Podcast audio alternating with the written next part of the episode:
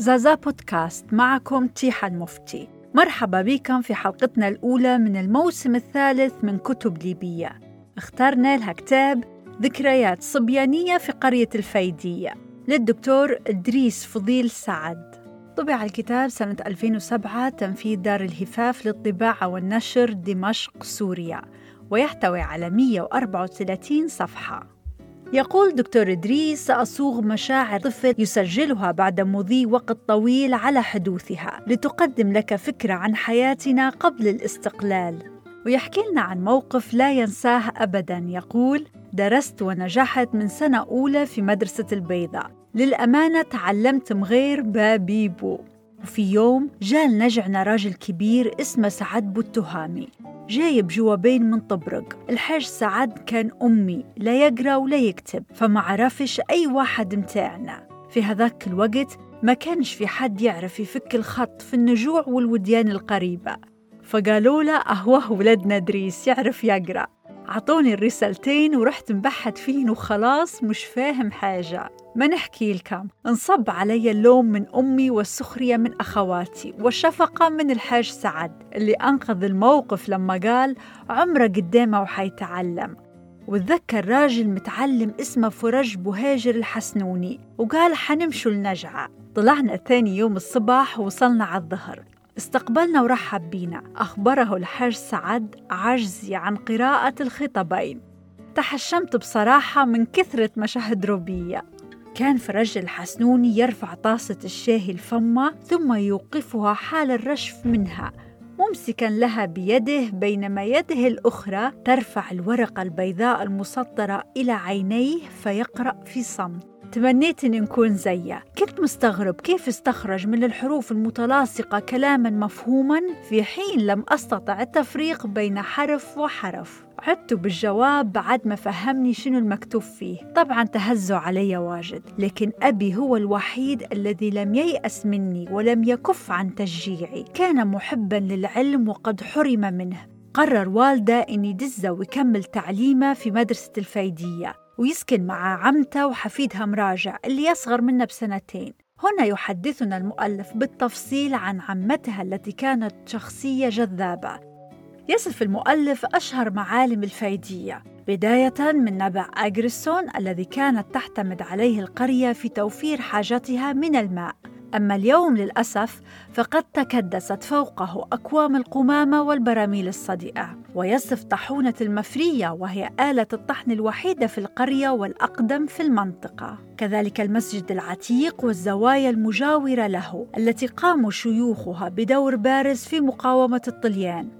لا ينسى المنازل البيضاء الثلاثة القريبة من النبع وتعرف بحشان الإخوان ويحدثنا عن قاطنيها. أما بقية الناس وحيواناتهم فيعيشون في الأحقاف أي الكهوف وما كانوش حاسدين بعضهم. الفقراء مش طمعين في الأغنياء ويعيشون في حالة من الأمن الطبيعي فلم يكن هناك مركزا للشرطة.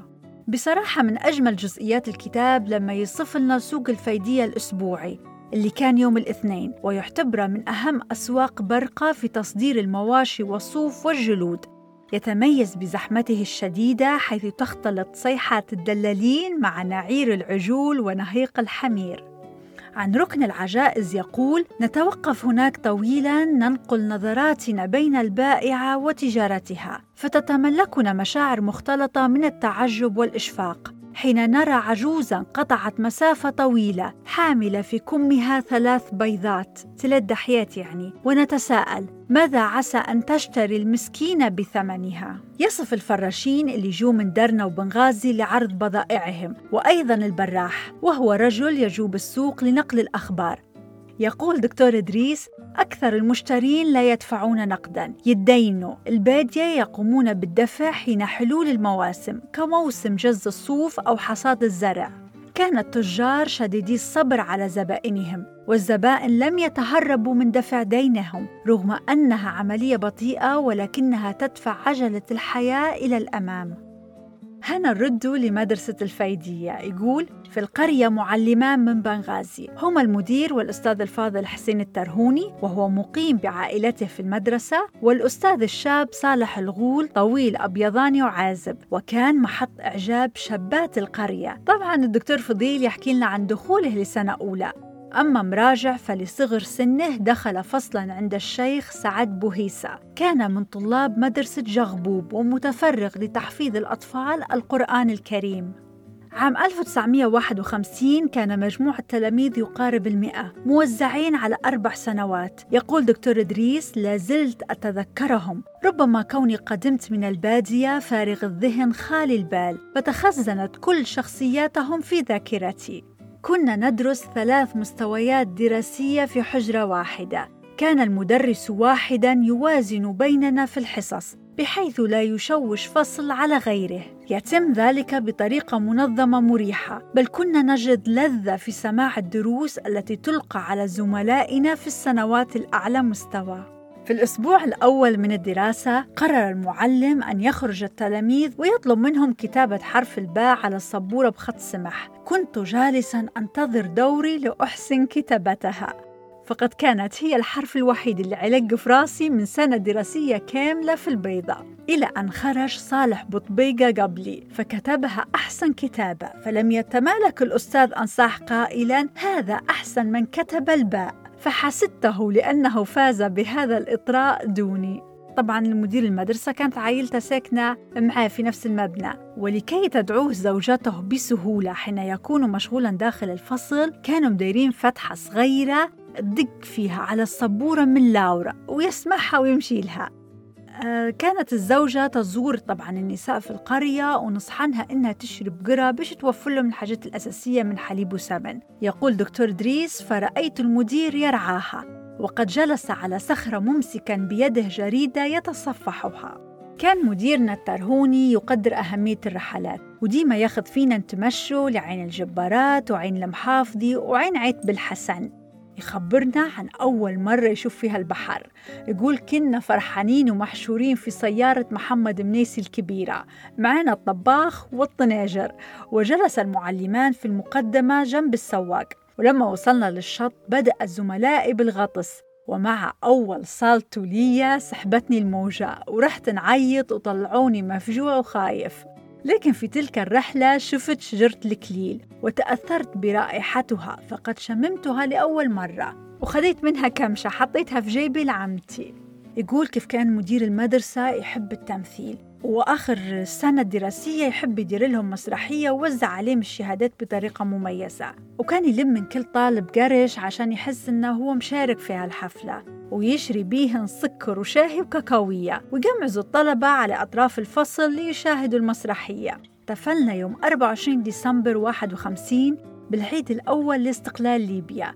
واجتمع أهل القرية حولنا ليشاهدوا احتفالنا ويشاركوننا فرحتنا. كانت معنا فتاتان وكنا نحترمهما غاية الاحترام. أحدهما صالحة الترهوني ابنة المدير والطالبة الأخرى من قرية الجيجب متفوقة دائما وهي الأولى. كان والدها يعمل فراشا بالمدرسة. تتوالى الأحداث في ذلك العام الدراسي بزواج عمته مرة أخرى. اضطررت بعدها أن أعود إلى أسرتي. واتخذت حمارا صغيرا أتنقل عليه لمسافة عشرة كيلومترات كل صبح ومساء. بدأ الجيران بالقصقصة. وين ماشي وليش؟ لما عرفوا سجلوا عيالهم في المدرسة وجهزوا لهم الملابس والأحذية والحمير. تعرضت لانتقادات عنيفة من بعض أفراد القبيلة بحجة أنني وأنا الابن البكر خائب التربية حين أترك والدي العجوز يواجه متاعب العيش وحده يرعى ويحرث ويحصد بينما أذهب للمدرسة. كان ذلك يجبرني على الفرار من الناس وتفادي ملاقاتهم. أثر ذلك على شخصيتي. فقدت روح الإقدام والميل إلى المغامرة وصرت لا أتحرك إلا في حدود المضمون.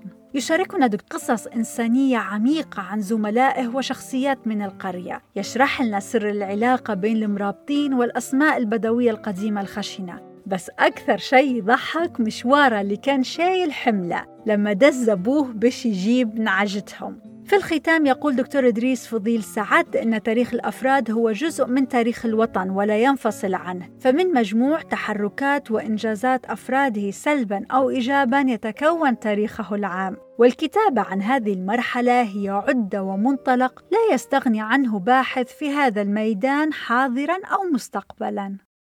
ولقاؤنا يتجدد. تحياتي.